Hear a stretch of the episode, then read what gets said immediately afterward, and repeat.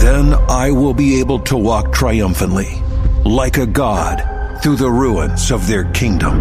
A direct quote from Karl Marx, fully exposed in Dr. Paul Kengor's new book, The Devil and Karl Marx, available now at tanbooks.com. What harm can three little children possibly do? More than you think. Adelina, what is dangerous is what they represent. More dangerous than weapons. The mayor was an unbeliever, firmly devoted to the government position that God did not exist. They say, for those who believe, no proof is necessary. For those who do not, none will suffice. We all have a little bit of the mayor in us. Fear keeps us from giving ourselves to God, and we cannot become who He wants us to be. We prefer the security of our jobs, possessions, or place in society. But everything in life is a pure gift from God. When we acknowledge this and trust Him, we can bear much fruit, especially in our hearts. Fatima is an uplifting story about the power of faith coming soon to theaters nationwide. Learn more about this message of hope and peace for our times at bluearmy.com. It's truth, hope, and a look at life you won't get anywhere else. The Drew Mariani Show on Relevant Radio. Yeah, it's that movie was supposed to be out this weekend. Uh, I think the 14th was supposed to be out. Uh, they because of COVID, I think they moved it now to the 28th. I think it was this weekend, or maybe it was the 14th. It, it doesn't matter. The date now is tw- the 28th. So I'm a big believer in supporting uh, these types of movies. When the Divine Mercy film came out, I wanted everyone to go see that, and I thought it was really well done. I know this one will be done as well. I, I, I know uh, several of the people who worked on the project. Uh, and they've worked on this thing for years. And whenever you do a spiritual work, uh, it comes under unbelievable attack. It really does. It comes, and I, I love to hear the stories. I'm going to maybe in a couple weeks get one of the producers on, maybe the day that the the film launches, just to to hear the backstory. Uh, I've seen it myself. I remember working on documentaries where you've got teleprompters running, right? And your teleprompters simply relay, they reflect what you have on your computer screen to your talent. And I remember working on this Divine Mercy project one time, and the script is in the computer, and the computer operator, the teleprompter operator guy, is running this thing, and words about the mercy of God are coming up on the screen as a loving and merciful Father, and yet on the teleprompter they disappeared, as if somebody erased them. There was no explanation for that. It happened multiple, multiple times until the priests that were on the set blessed the set, and then everything cleared up. So, uh, works that spread devotion to God, draw you to prayer, draw you to holiness Believe me, Satan hates him. So I, I do want to keep you informed. With all the turmoil in the culture, I thought it would be important, and I started this weeks ago. I, I thought it'd be great to do a 13 part series just on the Fatima Peace Plan because we've talked about everything from sacrifice and penance to suffering to the rosary and to so much more. There are such tremendous parallels but between what happened in 1917 and 18, not just with the, the great Spanish flu in our own time, but what we saw with the powers to be, with the uh, you know the the reign of terror that we saw in, in that day, with with Stalin, with leadership, and, and I want to give you I want to give you a historical perspective on these two things because I think we can learn from the past. I think we have to learn from the past. If you do not remember the lessons of the past, you're bound to repeat them. And we saw what happened when leadership rolled over, when revolution took place. I don't want to see that here in the United States of America. I don't want to see that. And I don't. I really, really don't. And I think there's a lot to learn. That's why we'll do that. And the one thing we can do, of course, is take lessons of prayer and penance and sacrifice and the rosary and Eucharistic devotion and so much to transform the culture. Now, I, know sometimes it feels like you've been abandoned. You know, maybe you feel you stand alone in your faith, you know, facing a very daunting future in a world that's changing around your eyes. And maybe you, you think our country's being dismantled. Uh, people I know are praying. They're doing ador- hours of adoration. They're praying their chaplets. Some are isolated from the church and communities. I know some people really feel that they. In fact, I saw a report on this. I'll talk about it next week, where people feel disconnected from the church. They feel disconnected from their faith, from their community. Uh, it's lonely today, isn't it? it? With this pandemic, it can be very lonely. It can be lonely in the public square. Um, fears gripping some people fear about the coronavirus. Others are facing challenges at work and school where they, they can't stand up for you know faith or morals or religious freedom without fear of some fallout. I mean, take a look at what's happening right now in our culture. We talked about it yesterday. I had Dr. Paul Kengor on and a former Revolutionary Guard member on. And what did we talk about? We talked about this cancel and conform and control culture. We and the reason I talked about it is I, I found a great article in which people who lived through communism they are seeing what's unfolding in our own country right now. They are seeing what is going on in the culture. They said this is exactly what happened in the Soviet bloc nations before. We see statues being destroyed. We see looting and rioting. We see leadership being rolled over. You know, throughout history, the anti-clerical, anti-God, totalitarian regimes, they've had to always resort to, to fear and instilling terror in people to gain control over people. Coming up in just a moment, Barb Ernster is going to be stopping by. She's been doing a lot of study on Stalin, and there's that parallel. We're seeing that today, aren't we? Well, there's a lot of lessons to learn about what happened in 1923 or so. We had the Red Terror in Russia, in Russia in the early 20th century, in many parts of the world. It was instigated by Stalin. And that's how he began to control people. We're, we're hearing about the terrorizing and torture of Muslims and Catholics and Christians in China. You know, it was happening in Fatima, Portugal, the times of the apparitions. You know, it was happening then. And you know what? I, I think we're beginning to see some of that today. Uh, you know, the, these kids we can learn a lot from, and, and Barb's going to join me. We'll get her perspective on this. So, and, and, you're welcome to join us too. Anytime you want to get in, it's triple eight nine one four 9149. 888 9149. Uh, you know, the families and the visionaries uh, were very intimidated and threatened. The priests whose churches were being boarded up, people of wealth and influence, didn't want to lose their, possession, their possessions. Um, it was all part of a program of intimidation and threats by the government to keep people under their control. And, and Barb and I were having a conversation earlier today. She says that's exactly true what we're seeing here in our own country. And she'll dive into this in greater detail for you. But um, I just want you to be aware. I think history is so important to know. And I think our youth today don't know it. You know, they just don't know it. Uh, the, the, she was telling me that the mayor of Fatima at the time of the apparitions, um, he was a baptized Catholic and he turned away from the faith to become a, a, a Mason. You know, these kids who were kidnapped and threatened, they stood for truth in the midst of great terror and great fear. They stood for truth even when all odds were against them. These kids were threatened to be boiled in oil. I'm telling you, we can learn from the Fatima Seers on so many levels. Not only how they handled, you know, the pandemic and the suffering of their day, but what was going on societally. And that's why I think Fatima is such an important, such an important apparition for our time. I, I really do. Some of you might say, "Oh, what about Akita? What about this? What about that?" Yeah, what about Rwanda? What, yeah, I think they're all important. I think God is constantly reaching out to us, and I think He has sent His mother across the centuries. But I think Fatima is one of those those incredible, um, those hallmark apparitions, if you will, as Guadalupe was.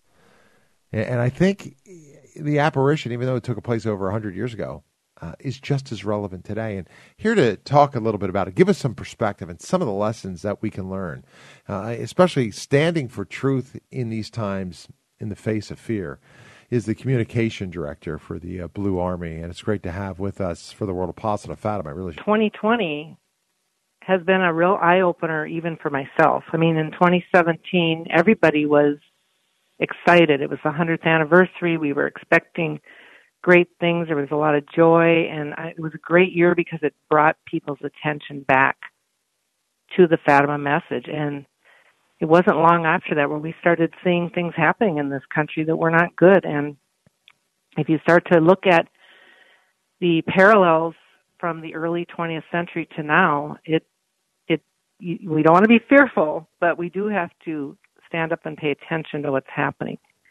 And I know that communism sounds good to some people, but we have to remember it's total control and communism killed 168 million people in the 20th century. We don't want that again. And so I'm glad to be back on the show to bring yeah. people's attention to Fatima and these three little children who stood up to this. Well, bring us back in time, if you would. I, I, think it's important, and and let's let's talk about the culture.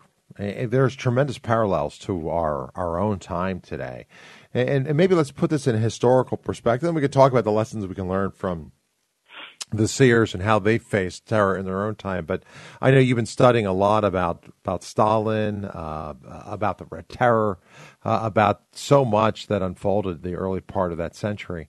Uh, maybe paint that picture for us. A lot of people don't know their history, Barbara.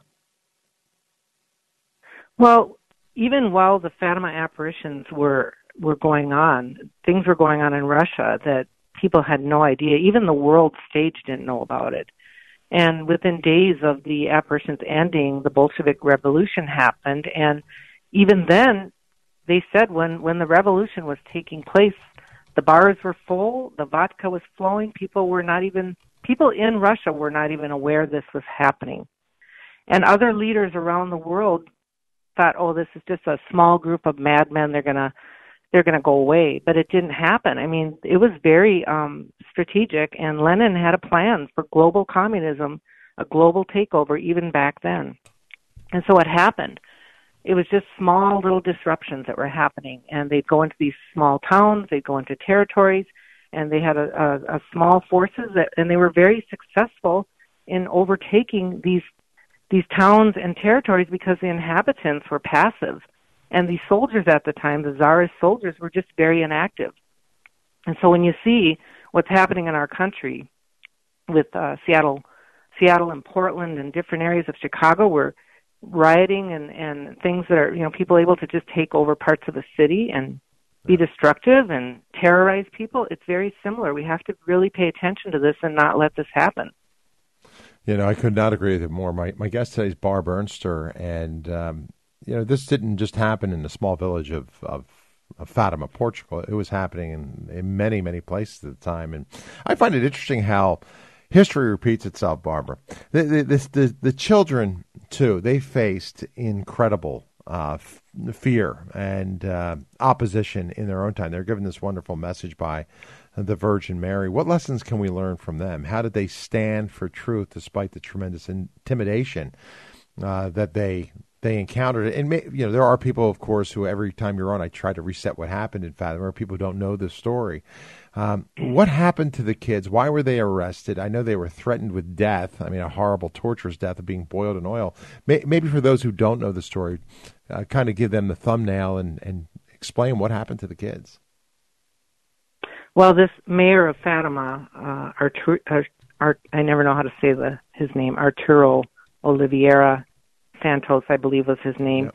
As you said earlier, he had, he was a baptized Catholic, and his wife was secretly practicing her faith. She had to keep it under wraps. I even understood that I heard that she had been healed of some ailment at, during the October apparition, but her husband never did convert. He had become a Mason. He was uh, fully in line with the godless totalitarian government that was operating under Freemasonry and he was a he was he had political ambitions. And so to have a religious thing fire up in his district it wasn't good for him. So he was trying to put the damper on this first by telling the family and telling the priest hey you better get a handle on this and don't let this but it kept attracting more and more attention. So by August 13th there were 15,000 people that came into Fatima to go to to see the to be with the children during the apparition. And he fooled them into thinking he was going to drive them to the Cova da Iria. Instead, he kidnapped them and brought him to their home and trying to get them in a nice way to, you know, tell him what the secret was and deny that this was happening and they weren't giving in. And then he threw them in, in the prison cell with other prisoners. And that wasn't working either. But, you know, Jacinta was crying because she said, I, you know, my parents aren't coming to see me. She was seven years old and she was horrified that you know their families because it was the next day and their families weren't coming to see them. Well he wasn't getting anywhere with them so he started using a more more terroristic threats and being intimidating and and then he told them he would he was going to boil them all in oil and he said Jacinta was going to go first. Wow. so he drags this little 7 year old girl out and she thinks she's going to her death. She's crying. They said she was fearful. She was crying but she said i would rather die than than tell a lie. I mean, that wow. was wow. they did not want to tell a lie. that was the sin they were trying to avoid, and that was one of the the things that led to um, the can- cause for their canonization. They understood that you know these kids had developed great virtue, and that was you know it was it was heroic virtue at such a young age, and that that did lead to their cause moving forward. So yeah, it wasn't that um you know, we're going to deny Our Lady. It was we're going to tell a lie if we deny Our Lady. Yeah. And so he used he used these terrible threats and intimidations to to break these kids down and it's it's really he was actually um chastised in the public square himself because even people that were with the godless government felt that he abused his power. So but when they stood for truth and they went forward willing to give up their lives, his plans fizzled. I mean God had he had a plan to move them forward and I, I just think it's such a lesson for us.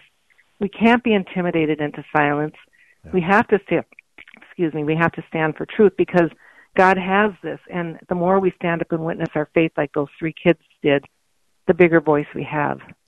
Yeah, it's such a great point because it's easy in the workplace or in the neighborhood or wherever you might be not to speak the truth when you're around other people who hold those different type of views.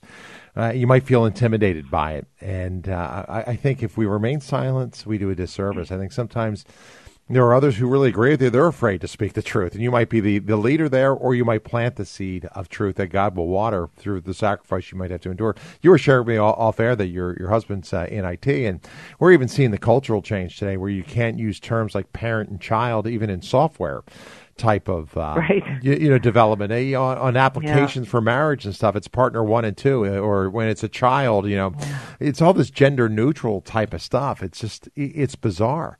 But I think you're right. I think we need well, to stand up and speak truth. No, go ahead, Barbara. What's your perspective? Well, I wanted to add that I have a cousin who works in the public schools, and she said they no longer use the words boys and girls; they call them friends. And I even heard it in a Catholic school that they were calling them friends. friends? I'm like, wow friends. And wow, I don't think a lot of people. My cousin says you got to pay attention to what's going on in the public schools, and probably even some Catholic and Christian schools as well. I mean, this ideology just keeps creeping in, and it creeps very slowly. But um, we have to remember that we have to do things with charity too. I mean, pray for charity. Pray for the. If you have anger towards things, ask the Lord to take that away, and go to the Blessed Mother and beg these graces through her immaculate heart because we can't operate in anger. It doesn't. It's not effective. It's not effective to shout at people either. So. I'm so with you. And first of all, thanks for saying that. I could not agree more. My guest today, Barb Ernster, she's communication director for the World Apostle of Fatima. If you want more info, too, uh, World Apostle, well, it's uh, bluearmy.com is the best web uh, best website to go to, right, Barbara? Is that where people can get yes, more info? Yes, bluearmy.com. All right, let's do this. Let's grab a call or two for you. And uh, again, there's a lot going on, too. I want to talk about the power of the rosary and so much more. There's rosary campaigns all over the nation. Todd is listening in Lexington, Kentucky. Todd, hi. You are on the air. And, you know, uh, Todd, I'll tell you what, my signal's breaking up here a little bit. Let, let, me take a quick break. When we come back, I'll take your call. You're on deck. Laura, everyone else I'll get your calls. I only have Barb Ernster for a moment or two. Stay with me when we return. Our conversation will continue. This is the Drew Mariani Show. Listen in to the Chaplet of Divine Mercy. I wanted to call and report a miraculous recovery. Where we're here for you. Weeks and weeks with no improvement. Every afternoon at 4 Eastern, 1 Pacific. Now he's home. On Relevant Radio. The Relevant Radio toll free studio line is sponsored by Charity Mobile, the pro life phone company. Information about their cell phones and monthly plans available at CharityMobile.com the Drew Mariani Show on Relevant Radio. All right, welcome back. My guest, Barb Ernster. Check out the World Apostolate of Fatima, doing some wonderful uh, work. And uh, Barbara's been joining me, along with Dave Carollo and so many others, to take a look at why Fatima uh, is really it's given us the peace plan for our times. It's given us a solution. And, and, Barbara, I want to go to Todd and everyone that's on hold, but I was just thinking. I mentioned yesterday, and, and please clarify this for me because I first Saturday uh, first Saturdays, right? That one of the five things Our Lady asked us to make reparation for was it for the desecration of statues. Yes, her her sacred images. Yes, her sacred images. I shared a story yesterday that in Colorado, another uh, statue was was defaced, and we're seeing this all right. over the place. Mm-hmm. I, am curious, just from a historical perspective. Before the apparitions in Rwanda, Africa, there was a flurry of this type of attack on churches and on imagery. Were we seeing the same thing around the time of Fatima? Those apparitions? Yes, yes, there they were. They were. Um, there was a lot going on in in Fatima at the time. They were intimidating priests. I think just a few days before the apparitions began, or a month before, there was a priest that was beaten to death by some of the local guards. I mean, they were trying to shutter the churches and yeah. they, they were boarding them up, and so the priests were afraid to speak out. I feel sometimes like we feel alone in the public square because we're not being we need our priests and our bishops also to pray for courage, and we all need to stand up and speak out. So, yeah, let's and let's certainly pray especially for when them. these things happen. You got it. Yes. Todd, thank you for your patience. I appreciate it. You're on the air with Barbara. Go right ahead. Hi, Drew. Um, I I had read, I had uh, read back oh, a couple months ago, Dr. Joseph Pearce' excellent book, Solzhenitsyn: A Soul in Exile, and one very simple phrase um, that uh, Solzhenitsyn said his grandmother had said to him, and he said all the old women in Russia would say this, is that the reason that the Russian Revolution, the Marxist Revolution, succeeded was because they had forgotten God. And when she had mentioned that, you know, when it started, they were just they were going to the bars and they the vodka was flowing and they just really didn't have any idea. But that's that was nothing pithy. Just we have forgotten God. Yeah, yeah. It doesn't have to be pithy, Todd. I think you're absolutely right, and it's a wonderful point. That's where we are today. I mean, my gosh, look at the godlessness in our culture today. He's been rejected during the 2016 Democratic Convention. Remember, they booed him, Barbara. I, I mean, i- i- what is the solution to today? You talked about standing for truth. What, what did we learn from the kids? They had tremendous devotion to the Eucharist. They they were children of deep prayer. They did penance and sacrifice. They prayed the Rosary. That's the Mhm. solution. Those are the keys to changing the culture that we have today. We need God. That's what the the Poles chanted as communism, you know, blanketed their country and it sparked a, a revolution there. And I think that's what we need in our own country. We need God. But but Barbara, let me let you respond to him, and we'll grab a few more calls. Only a couple minutes left.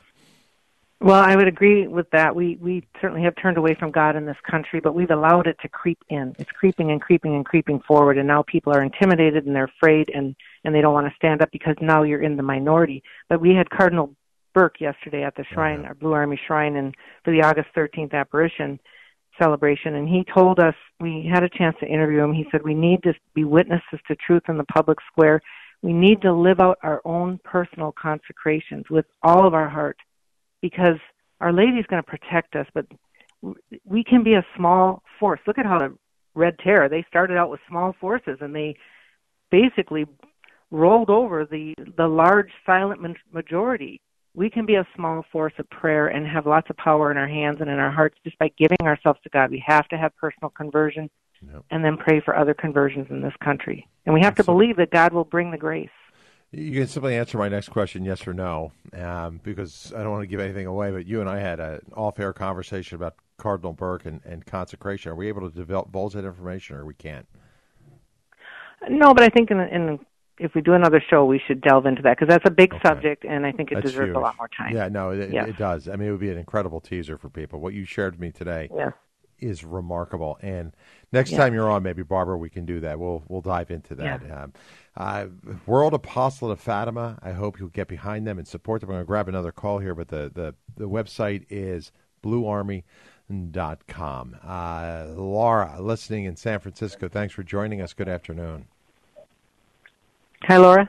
Hi, thank you. I just want to, hi, I quickly want to say that uh, as far as I, my research and reading our messages, back in 1846 in La Salette, the Blessed Mother appeared to a, a, a young lady and a young man, and her messages, she gave it all to what, as far as I'm concerned, from 1846 to the present time. La Salette, Lourdes, uh, Fatima, Garabandal, Medjugorje, Akita. It's all the same message, and we, humanity, are not listening. A couple of years ago, I asked myself, Laura, I got to hold it right there because I only have, have a minute. I'll tell you what, I'd love to have you call back because I'd love to talk about La Salette. took place in 1846. Pius IX says, You want to know the message of, of La Salette? What Our Lady says, Unless you repent, you will perish. It's a call to conversion, just as Fatima and so many of the other apparitions we're encountering today. I have less than a minute to go. I want to thank you, Barbara, for being with me. The Fatima movie, some clarification on that. What date is it hitting and how can people see it?